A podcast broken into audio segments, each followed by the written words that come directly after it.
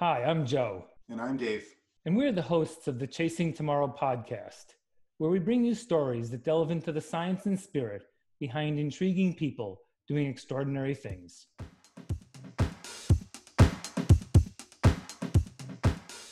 Welcome to the Chasing Tomorrow podcast. This week is episode 68. This week, we have the voice of backyard with us, Stephanie Gillis Polgard. Now, if you were watching the last year's Big's Backyard, the satellite edition, where there were races in over 20 countries all over the world, um, America, you know, Canada, everywhere, uh, you would have heard Stephanie's voice for what, 75 hours. And she's doing it again. Stephanie Gillis Polgard is going to be the voice of backyard racing this next week at Big's Backyard down in Bell Buckle, Tennessee, standing alongside Laz and she's going to be talking just as long as all of the runners are going to be running, hopefully, you know, 60, 80, 100, 120 hours. And we're going to see who drops dead first, Stephanie or the runners. Uh, Stephanie is also an ultra marathoner, a mother of two. Uh, she's one of the founders of the Quarantine Backyard Ultra that was happening at the very beginning of this whole pandemic mess. Welcome to the Chasing Tomorrow podcast, Stephanie. Thank you so much for being here. You've already scared me at the thought of 60, 80, and possibly triple digits uh, in uh, Bell Buckle. I hope, I hope you're banking some sleep. I'm starting tonight. they say that it's possible, but I don't believe it for a minute. Uh, Stephanie, thanks for being on. You know, to our uh, listeners, um, taking uh, sort of a little bit of a diversion here from just the the pure athlete and into sort of the multi-purpose athlete with Stephanie, um, you know, what we've been sort of building up to here a little bit is, you know, in a couple of weeks we got, you know, what would be, you know, no pun intended, the biggest of big ultra races this year. I mean, we love, you know, UTMB and we love Western States and all the other races, but there's something when you're able to assemble almost like the Olympics, you know, 75 of the best athletes in the world who have all had to, you know, sort of work their way here and they're going to be in Tennessee, um, you know, friendly, um, really tough, hard competition. So since you're going to be integral to that and, and doing a lot of storytelling, we thought it'd be really good for everyone to get to know you a little better. And then we'll sort of maybe transition a little bit into maybe this is a moment that we all will remember for what it does to the ultra sport. You know, mm-hmm. it was some number of years ago when snowboarding got its sort of moment and, you mm-hmm. know, it grew out of, uh, you know, Olympic fame. And then, you know, you get surfing and other sports that just little by little have, you know, come in more of the sort of the common consciousness of people and communities around the world. And, you know, the ultra running stuff, uh, while at one level, you know, this race is quite repetitive, it has such a drama built in that it, it's hard to imagine a sport that might be more intriguing.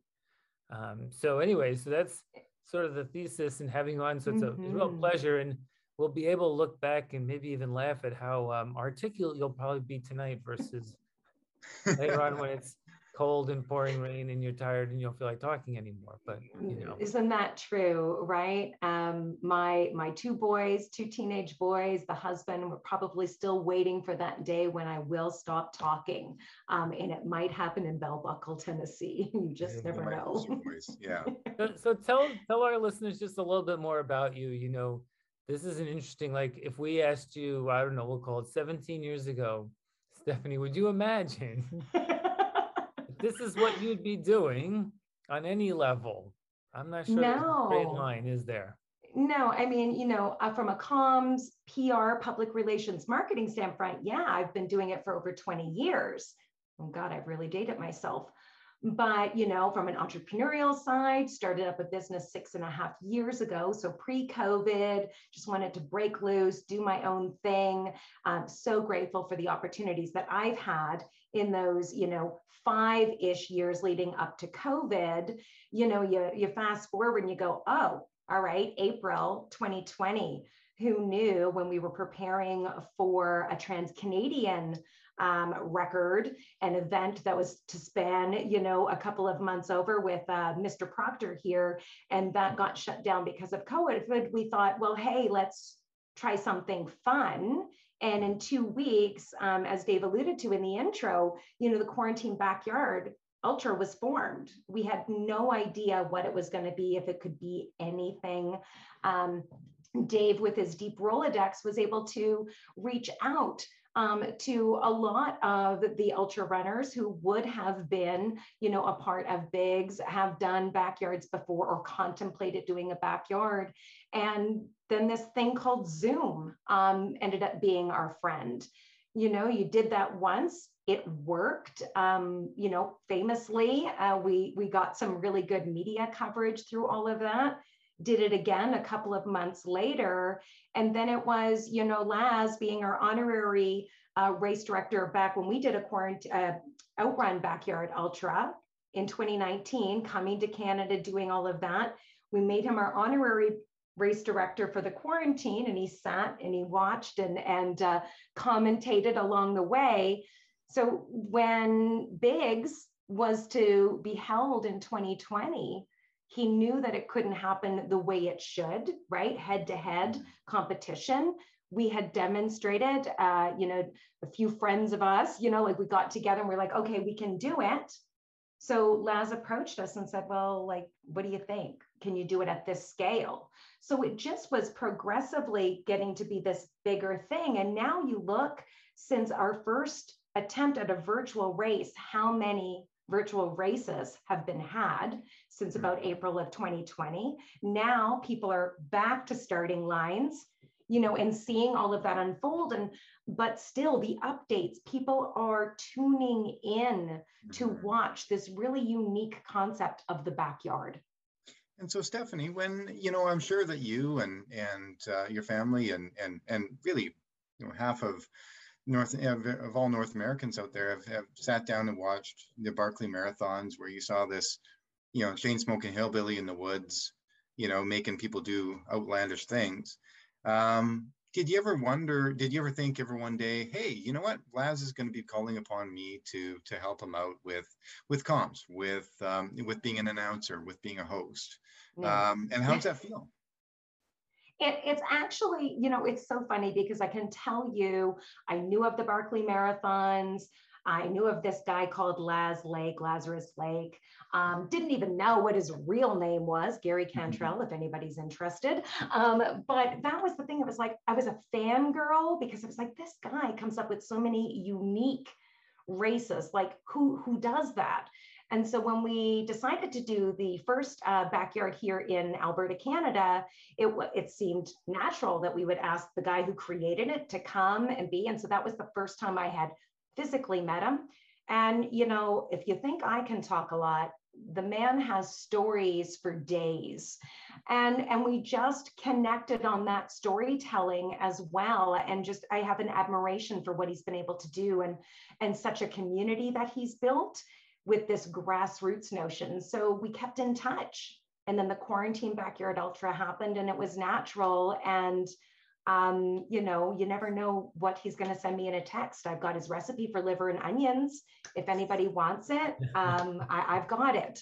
You know, and this is as he's helping. I know, right? He's like, this is what you need to do, Stephanie, when you're preparing for your 50 miler. Eat yeah. the liver and onions, not the night before the race, two nights before the race just to be sure. Good advice there. Good advice. I've eaten mm-hmm. liver and onions for at least 25 years, but um, there you go. We're not sure that we'll be packaging that in a gel anytime soon. No. no. Uh, yeah, you know, I think that the, you know, Stephanie, um, we've been doing this for a while. And we've talked to a lot of really interesting ultra runners, and you know, storytelling is you know what you're all about Mm-hmm. And so we've met, you know, arguably equally as talented as in any sport through the process, whether it was Pete Kostelnick, Courtney Dauwalter, of course, my co-host, Dave Proctor, and the list would just go on. I mean, it would, you know, I'd run out of time naming everyone.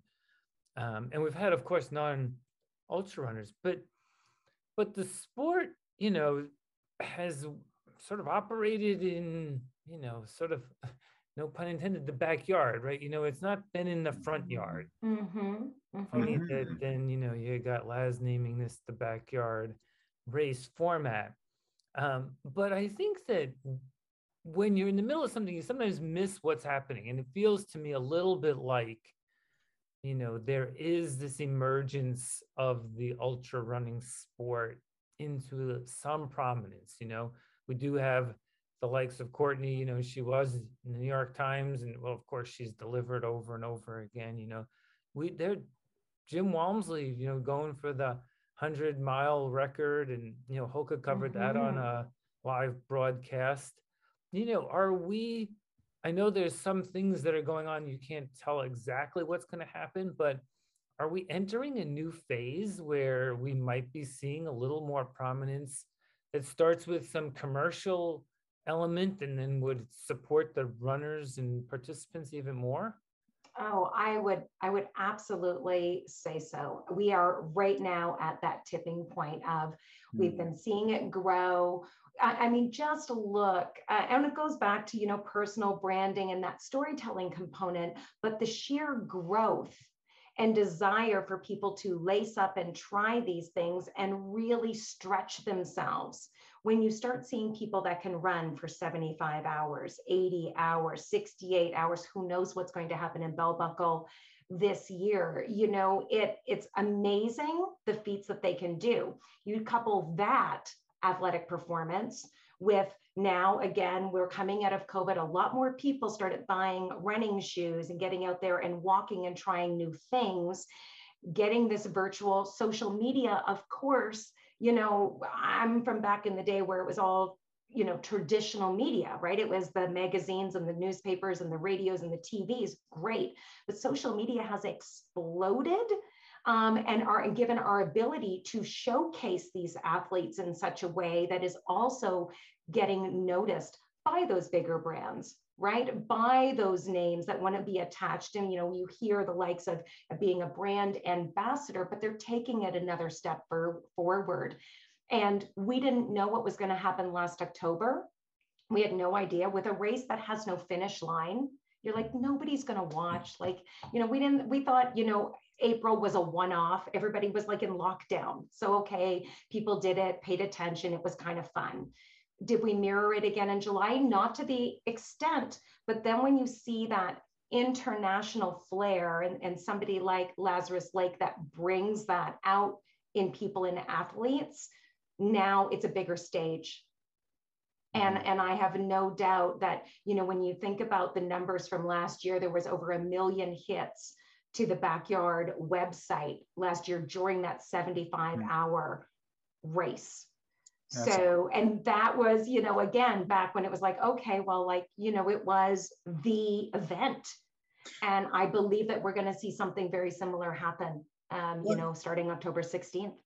Yeah. And Stephanie, speak to as well, too. I, I know in, in another conversation you and I were having, you, you mentioned a number and I forget exactly what it was, but you know, how many backyard races have popped up uh, mm. all over the world and, and, and just how, how easy they are to do, but really how everybody can have a different goal. If your furthest distance you've ever run was a half marathon, you know, you could show up and do, you know, four hours and you've beat it five hours or 6 mm-hmm. hours or you know seven hours even double the distance mm-hmm. that you've you, you, know you know that you've that you've run previously um, maybe you know explain how many races are around the world roughly i, I know it's almost impossible to count mm-hmm. well they're and, growing it's like it, it, the number is increasing on a weekly basis we anticipate by the end of this year there will be over 300 backyard races mm. around the world that's incredible. This kind of Mm-hmm. And- format. Yeah, and that's exactly it, Joe. It's because the format, it's so grassroots. You don't need to be a race director with a, a ton of experience. You know, it's not like there's aid stations every 5K when you've only got this much you need to do in one hour and it's a looped course. It's Mhm. much easier for people to be able to manage. And let's not forget, you know, Big's backyard started in Laz's backyard, and that's why the world championships happen in his backyard. It's Mhm. that easy. Mhm. Yeah, it's interesting. You know, Dave and I talked to Keith Russell recently, the Irish champion, and his sort of enthusiasm for being invited to the world championship and coming over to the US was palpable. It was literally as if you had been selected to go to the Olympics, right? It had that same kind of like anticipation and feel.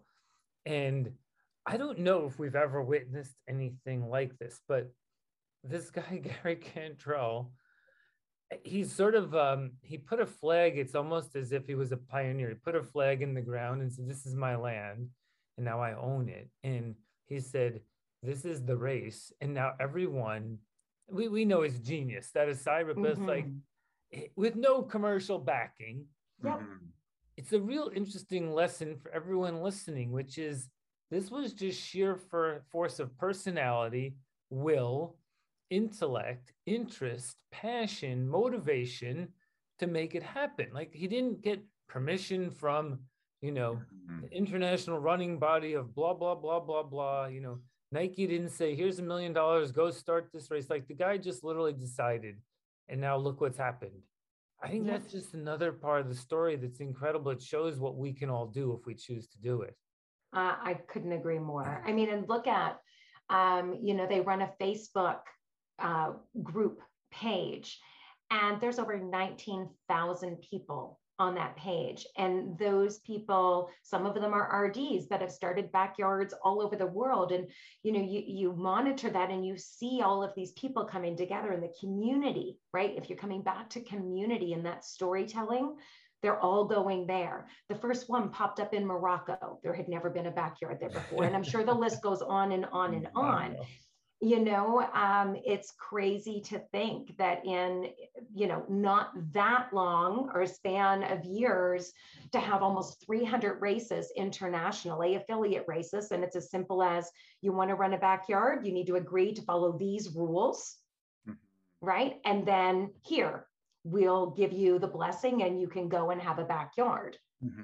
And that i think is what really opens it up to not just the people that can run 50, 60, 70, 80 hours, but we've seen it our, ourselves, you know, people that typically, you know, they've run half marathons or trained for a half marathon, and then they went and they ran 100 kilometers. Mm-hmm. Never thought it was possible, didn't even have that goal in mind. But because of the way the concept was and the camaraderie and people being able to support these unique, um, I, I don't know, just the setup it allows them to stretch their goals in ways that they never thought was possible.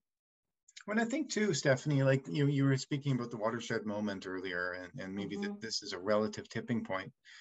And you, you, look at human history, and and different things come upon, upon at different times for different moments. There's always a straw that breaks the camel's back, and we right now are, you know, maybe we're still at the beginning of this pandemic. You know, let's let's pray that that's not the case, but you know, we're the, we're right in the middle of a pandemic globally. Um, you know, here in Canada, we're in, we're in our fourth phase, and, and, and all over the world, they're in different phases. And people are just tired and getting up every day, um, working from home, you know, homeschooling children. Um, you know, you're seeing, I, I, I think, at least, at least in my small little fishbowl up here in Canada, you're seeing mental illness uh, at an all-time high. People are struggling. But then you end up having a backyard race where, you know, I, I can tell you from being a backyard participant myself, um, it's not easy, mm-hmm. as is life. And and what you do need to do is you need to hear the bell and answer the bell. And even though you don't want to, you got to get up. Mm-hmm. And you got to stand in the starting corral. And when that hillbilly rings his whistle, you or rings his bell, you you've got to go. And then you have a task and all you're really responsible for is to run that loop that's it mm-hmm. Mm-hmm. and what once what was once easy is now very hard and you've got to complete that loop and then answer the bell again and i think that that really speaks to life uh, mm-hmm. going through a pandemic do you think that maybe as a storyteller as a communications professional do you see that maybe this is a very unique time and an opportunity for really you know a lot of the backyard racers to present themselves as rel- not racers but you know not presenting themselves as heroes but maybe an opportunity for people to look upon backyard racing and saying hey, if those guys, if the Courtney Dauwalters and the Steens, Steens of the world can get up looking as terrible as they are, I can go to work tomorrow or, you know, I can raise my, my, my kids at this time. Yeah, I, I do. I, I remember, you know, even last October, and, and as, you know, the field and the, the Zoom uh, we had 20 to start, and the Zoom screens start to go out as the different countries had finished, and you're starting to dwindle down the field, and and you're watching, um, you know, the mental toughness that is displayed by these athletes. You're like, if they can do that, and they haven't been sleeping and they you know in some cases yes some of them had been banking sleep every hour so everybody has their own strategy from that perspective but you just see it it's this okay, yep, I gotta go. I gotta go. And and I know personally in this last, you know, 15, 16 months, there have been waves. We've all probably, you know, um, felt it from time to time, but there's just something about it's almost like this hope that it's okay. You just got to do one more loop, right? In the backyard, it's just about one more loop. Okay, I can do this one more time, whatever that is, and pushing forward. And, and you're going to start to see those stories come out and that's why it's so amazing that people can watch it unfold because up until last year, they never would have seen it. They would have heard about it afterwards. They would have read race reports, you know, from the athletes. And maybe some people had some team members there that were clicking off and doing some updates, but they wouldn't be able to see it in the same way that behind the scenes, that agony, that push, that, that struggle that the athletes are going to go through. Maybe not the, you know, that first 24 hours is kind of fun, right? Like it doesn't even really start to get good probably till day two or day three, let's be honest. Mm-hmm. You know, and then you start to see it. But everybody's got their own struggles and they might be working through some really tough things every loop. Um, and so, like us watching, uh, I think that that ignites a fire and it certainly fires me up and gets me excited to see what's going to unfold. Yeah, for sure. The uh, Americans who are a little over probably, I don't know, 20 or 30 years old, there was a TV show we used to watch called ABC's Wide World of Sports. And mm-hmm. In the opening, they would always say the human drama of athletic competition. Mm. And, you know, there's there's a sort of a, a very deep sort of essence of this human drama that unfolds in this form of race that can't unfold in almost any other because it it does sort of get back to pretty much the basics, right? Of you just got your sneakers and you got the person and you got nothing but that because there's there's no finish line. It's like you can push harder.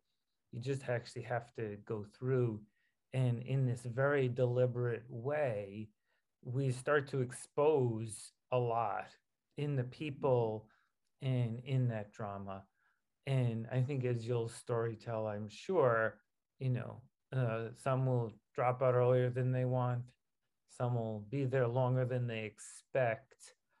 And in it, all of it, a metaphor for everyone watching or listening, or even if they go to sleep and come back a day later, to think about, you know, what are the implications for more broadly how we live, our version of a mm-hmm. deliberate life with what Dave said, which is, you know, sometimes you just got to pull yourself up and get to that start line. Um, really good. It's so I, true, I, right? It's like that Groundhog Day, like it just keeps happening and over and over and over again.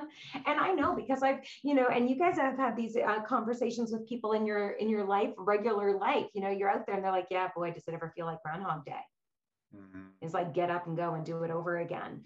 But you know, there there's there's always hope. You're always trying to push them to go, no, we're we're, we're going to be able to get through this and it's through that support. And and again in a backyard race like any other race for the ultra running when you're doing the endurance the crew. And what is the crew telling the athlete?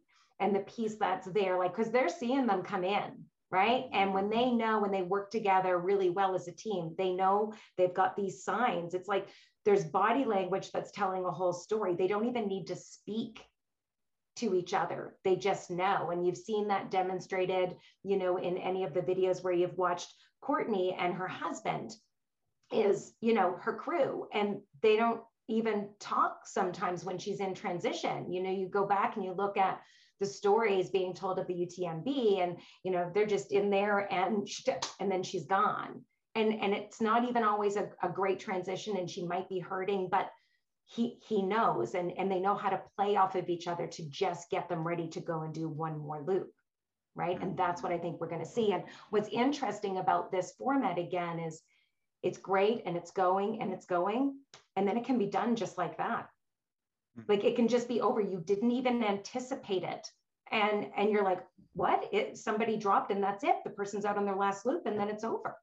Hmm. and and there was this build up and build up and build up and then you're like well now what do i do like and that's how i felt last year. It's like oh, okay it's congratulations like it's done. And you don't even know like how do you wrap that? Mm-hmm. you know mm-hmm. because we've just watched it unfold for like at that time you know when you when when Karel went out for his 75th loop. And you're like okay now how are we gonna you know bring this to head? You don't want to ask the questions like how are you feeling you know like well i'm guessing he's pretty tired and i'm guessing you know he might be sore and i'm guessing you know what and so it's all of that it's such an intense buildup mm-hmm. and then it's over and even when i look back at last year with courtney and harvey there was no signs to suggest when it was just the US and Belgium now, right? Two countries going head to head because um, it was national championships and then there would be one one champion and you there was no signs to suggest in any way shape or form that harvey or courtney were ready to give up that either one of them were going to quit and then i just remember i had um, I was on uh, camera on the broadcast at that time, and I took a step away for a second. And then I looked at my phone and somebody had said something on Twitter. And I went, What's happening on Twitter? What, where's Harvey? And then we start to see it happening. And you're like, Oh my gosh, I wasn't ready for that.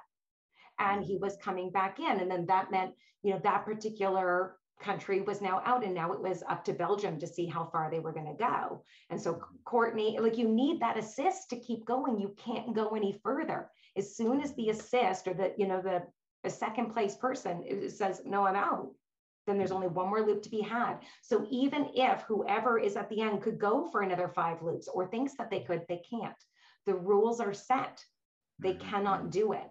And so it'll be, that's why it'll be so interesting to see what happens this year, because last year, being that it was national championships, they weren't head to head. We did it as such that the countries, and then there was still now Belgium, and how much further would they push, knowing mm-hmm. now that they were the last country standing.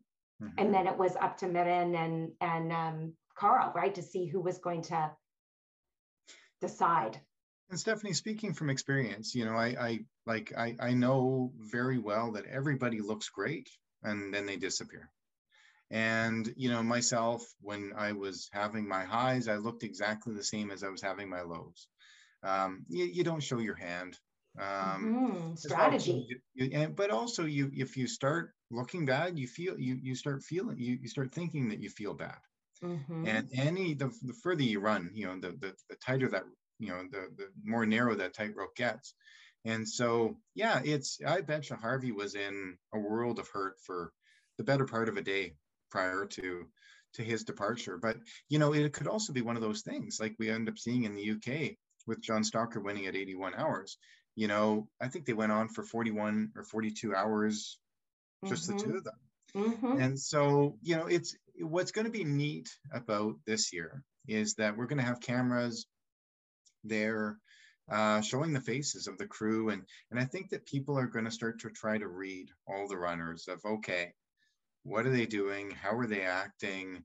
And it's going to be really really really interesting. Well, you know stephanie my question to you is is as a storyteller as the the host as the you know the voice you know and maybe you can't answer this right now because maybe it's going to evolve throughout the you know 40 mm. 60 80 hours. But you know are you going to start telling more of a crew story, more of the family story? Um, are you are you going to try to get a lot of the athletes as they drop out? Do, do you want them to come over and, and do an interview and and ask them really, how, you know, really how did it go? What what what what happened at the end? I think those are all parts of the story that will unfold, of course. Mm-hmm. Um, like I say, it moves so fast. Uh, recognizing the current you know travel restrictions and all of the other you know protocols that laz and sandra have put into place to make sure that there's safety uh, we think about all of that and we go all right well what is what is it that we can produce to allow people to see the story and see it unfold safely? How can we do that? We want to be respectful because um, I don't know. I only lasted five loops when I did a backyard. We call it the year of the mud. Um, so I would never make it probably, I'm going to guess, into the 50s, the 60s, the 70 hours. And so we're going to also try to read like, is it the right time? We hmm. don't know what's going to happen on any given loop. We don't know what the weather is going to be like. We don't know if somebody's going to end up being injured. Um, a lot of things can happen that we can't predict but do we want to give a more um, behind the scenes? I think so. And I think that that's what we're going to try to deliver on as mm-hmm. people really sit and tune in. What would be interesting, and I don't know because I'm not a I'm not a big gambler here, but if there was a way to start placing bets in Vegas, mm-hmm. uh, you know, as this starts to unfold, and I don't know how any of that works, but you start to see it, like you said, Dave. I mean, people watching and starting to try to make predictions about where they think or how far somebody's going to be able to make it. Um, as an athlete that's you know going to compete there, I believe everybody is probably going in with the same mindset. Like I'm there to win. Mm-hmm. I, am not there to be the assist. I'm there to win. I think it's you know. Yeah, and Dave, you know, being one of the favorites, we'll say, in the race, you know, there's there's a bit of this you're competing against two forces yourself and, and that other person who's going to mm-hmm. keep going and then you mm-hmm. have that obligation thing of trying to keep going even if you're not feeling good because you want someone to keep going and so it's slightly different than in almost any other kind of format you know in a 100 mile race you know or any other ultra you still have a finish line there is one you just mm-hmm. don't know mm-hmm. when it is and um and so you know I, I imagine what can happen, you know, because we always have these like everyone says you get your second wind, your third wind. It's this metaphor of you get energy again. This is to you, Dave. Do you think that having this very deep field will get people pushing past what they would have otherwise because of that? Because they'll it'll almost like you'll be not doing great, but then enough time will have gone on, then you'll get your you know, your motivation back again? How do you feel about that? Yeah, I, I think that there is no one who's coming to the race who doesn't think they're going to win. And I think that that's really unique. I mean, John Stocker, I mean, you look at his running resume, but yeah, he's a world record holder at 81 hours. I mean, um, you take a look at at countless runners. Uh, well, a lot of the guys that we end up having on the on the podcast, um, you know, they they're they're relatively new to running, but yet mm-hmm. they have this I will not quit. I don't understand how to quit attitude. And you know, I think that at the beginning of a race like this, if any one of the backyard racers or anybody who's competing there um, is listening, just know that everybody knows that they're going to win. Um, and it's going to be a real surprise when you drop out and go, oh my goodness, I didn't get first place because really, honestly, everybody is putting themselves there in their in their heads, you know, at, at this point. Um, but I think as well too, it's it's a really unique opportunity to to race against the, the world's best and to know that everyone is showing up. So you better show up too. And so you're going to do all the right things early. You're going to pace it properly. You're going to get your sleep. You're going to eat. You're going to, but you're also going to soak it in because you know, an opportunity like this might not come again ever again in your life.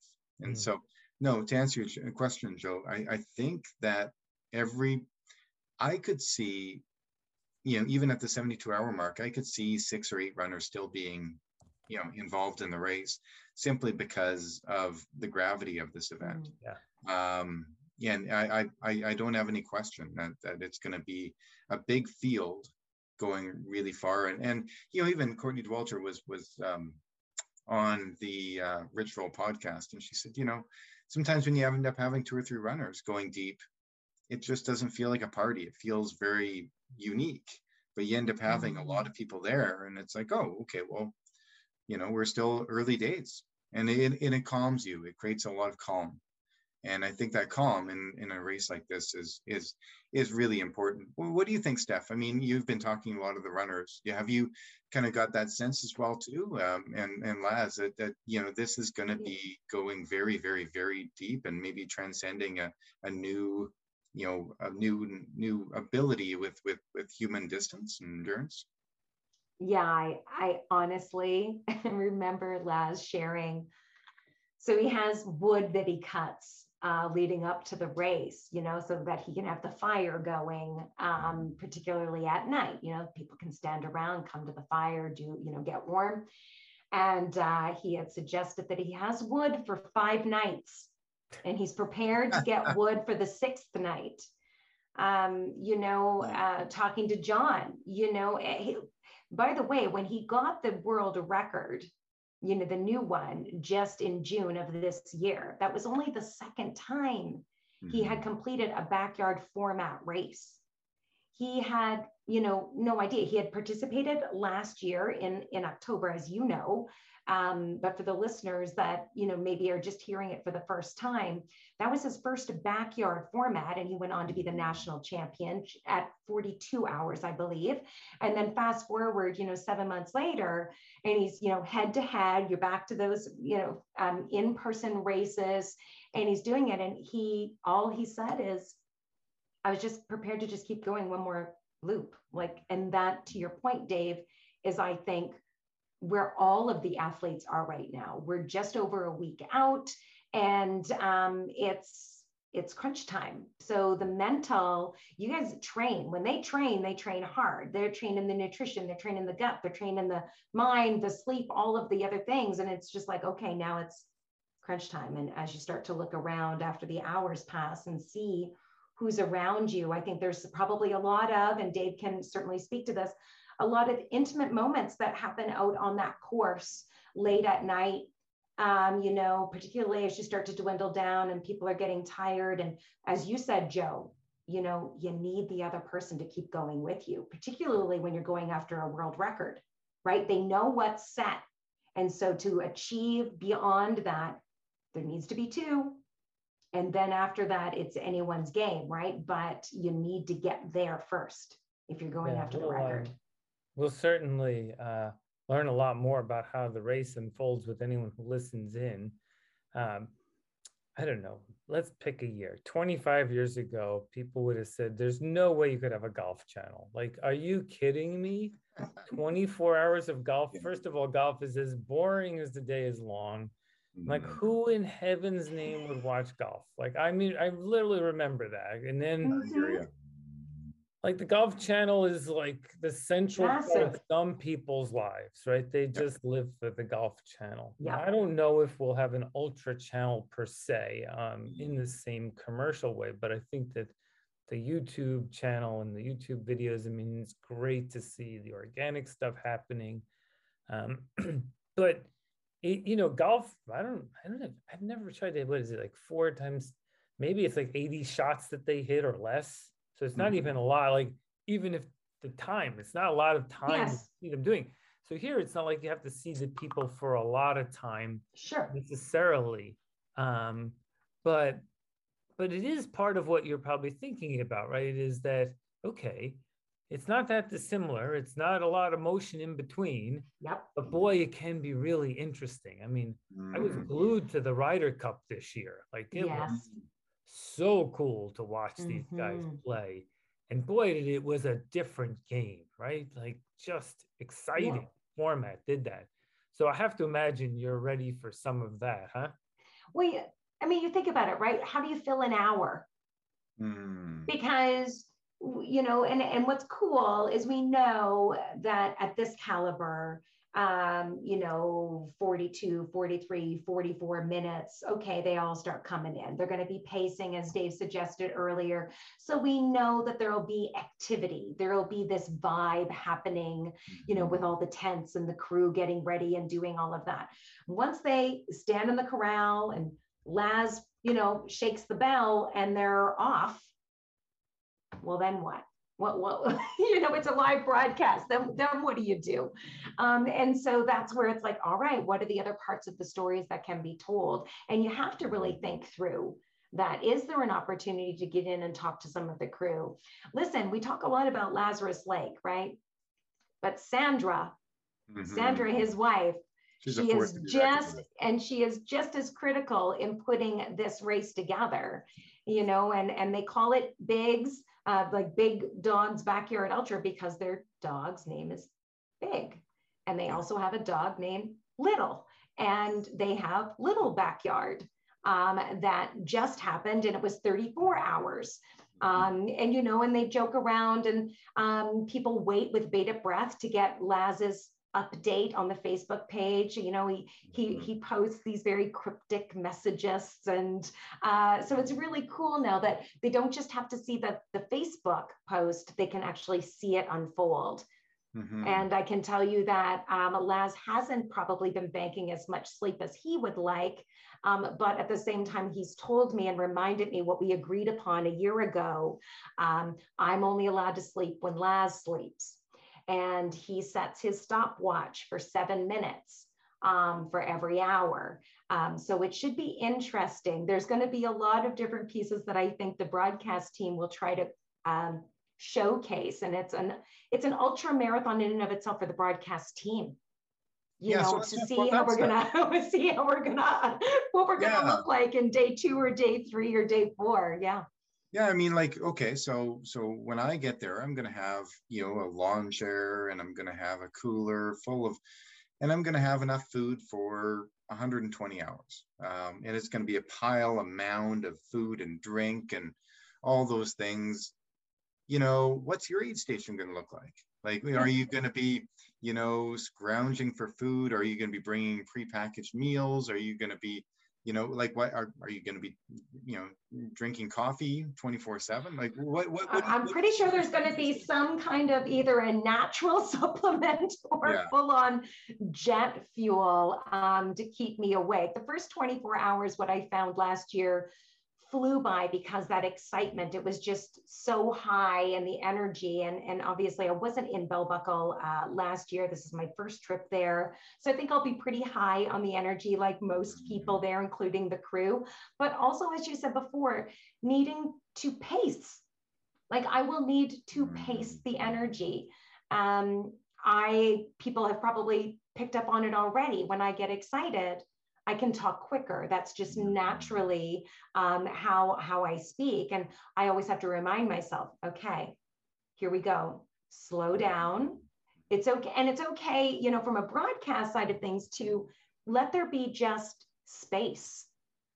Mm-hmm. You don't. You need to rush to fill it with words sometimes just that silence of letting people watch what is happening and come to their own conclusions or you're seeing an emotional finish for someone who you know un- unfortunately had to make the decision that you know they could not continue.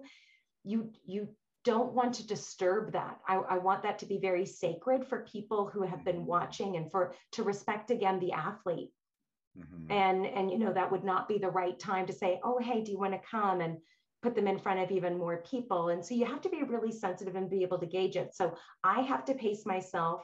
I have to watch the things that are unfolding. And, and thank goodness, you know, we're being led by, by Fabien Deflo, who is a brilliant filmmaker from, from France. Him and his team uh, are coming in. And so I know that I'll be in good hands.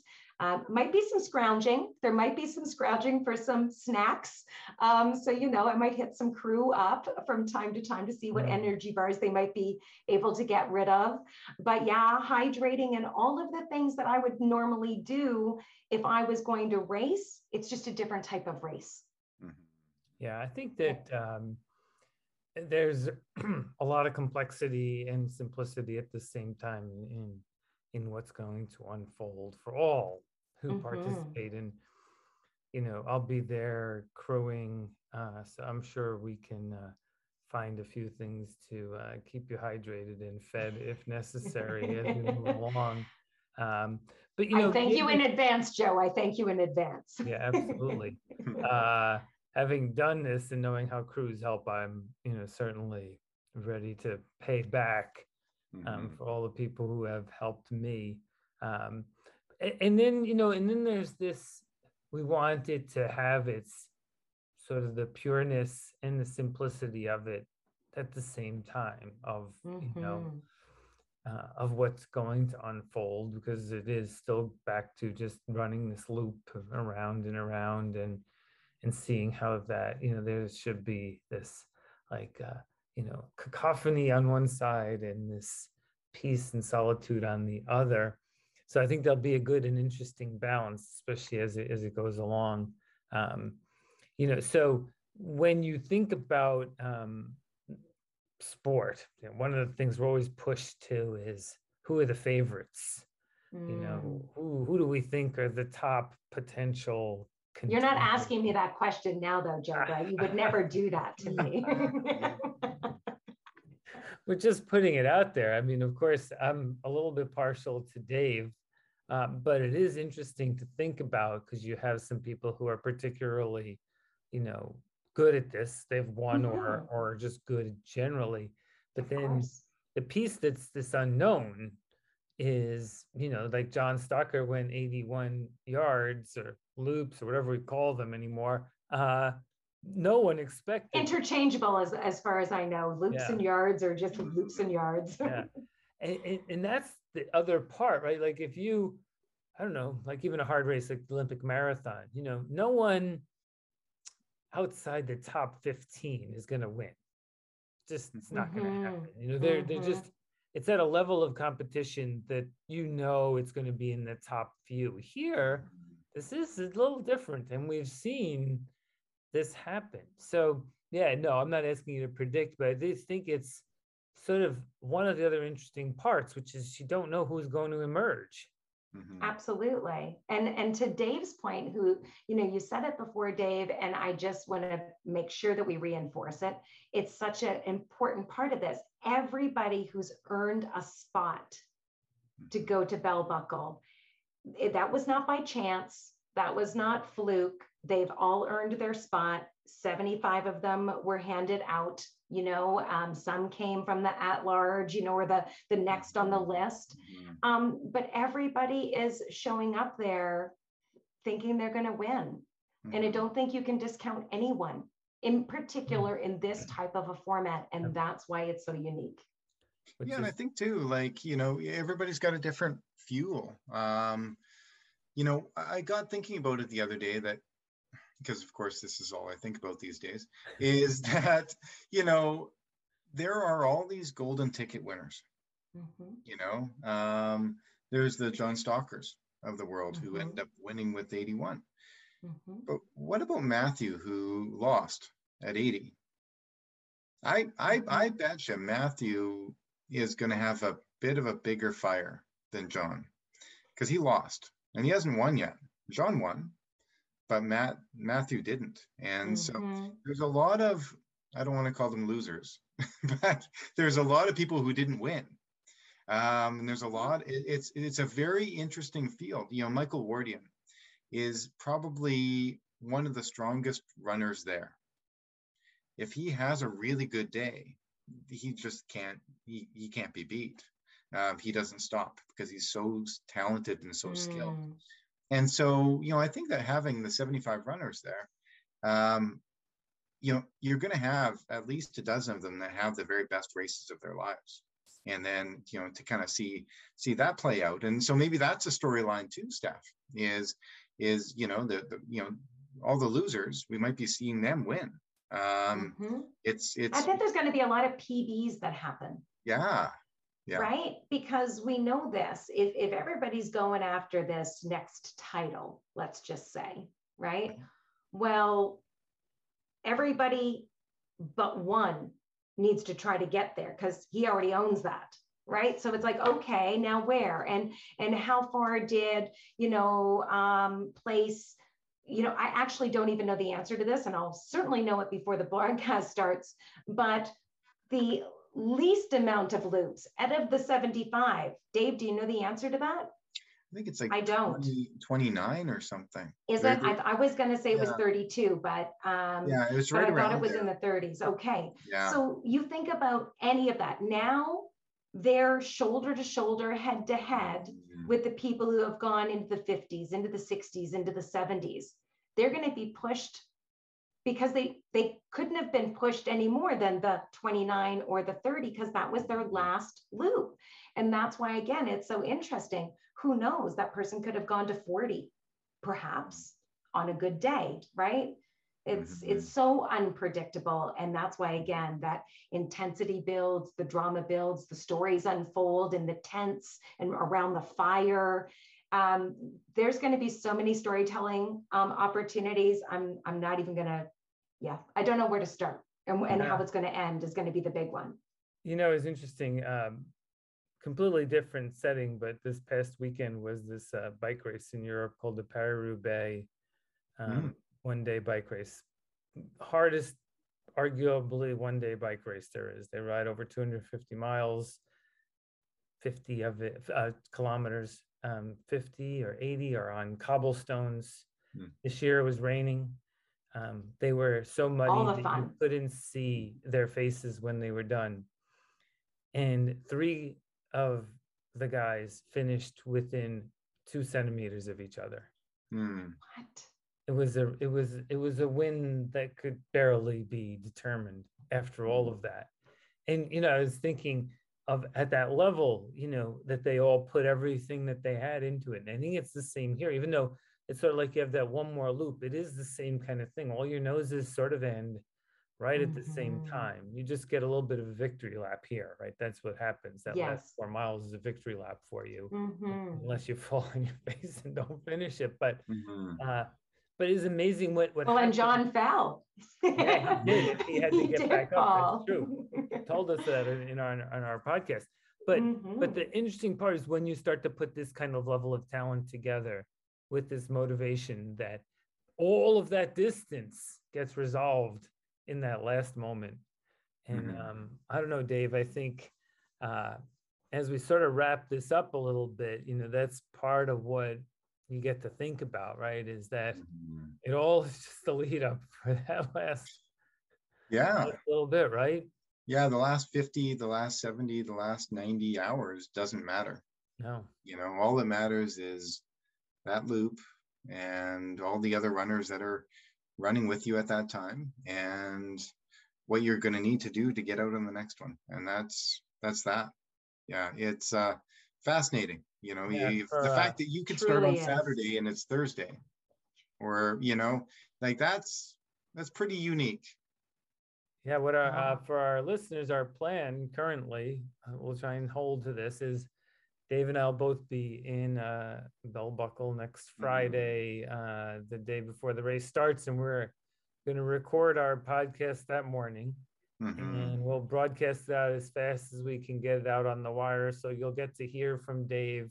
We'll keep it short, mm-hmm. but everyone will get to hear from Dave how he's feeling leading right up to it. So we'll walk in with a live uh, interview. We'll, of course, talk to him post race, whenever that ends up being.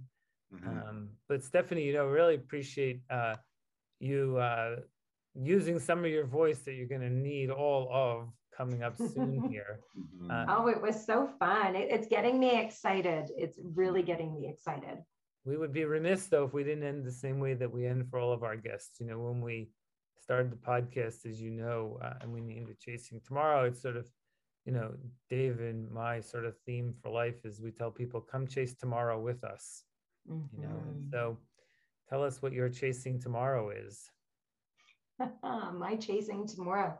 You know i i always like to think that i can be better tomorrow and that could be a better mom right? A better partner a better storyteller. So i always want to just know that i've given it all. So when i can lay my head down on the pillow i am still chasing but i'm satisfied for the day all right well with that we thank you for your time and we'll thank you in advance for your commentary. And uh, Dave, get some rest, mm-hmm. eating all of those pies and filling yourself up so you can uh, get around those loops. You bet. Thanks so much, Stephanie. You're you're a real gift, and we'll we'll see you next week. Absolutely. Thank you so much, gentlemen. A pleasure. Thanks. Well, Dave, I think Stephanie might have a harder job at Big's broadcasting for the entire race at least you're going to get to run. All she gets to do is sit and talk. Maybe she'll even lose her voice. Who knows?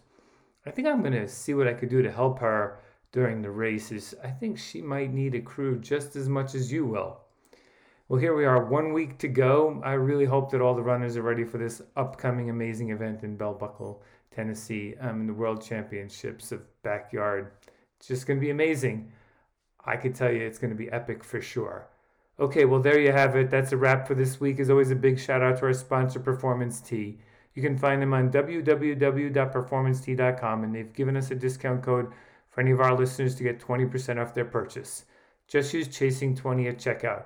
And we'd greatly appreciate if you could follow us on Instagram and give us a review on Apple Podcasts. That would be awesome. As always, a huge thanks to our listeners for coming with us on this journey and chasing tomorrow with us. Thanks very much.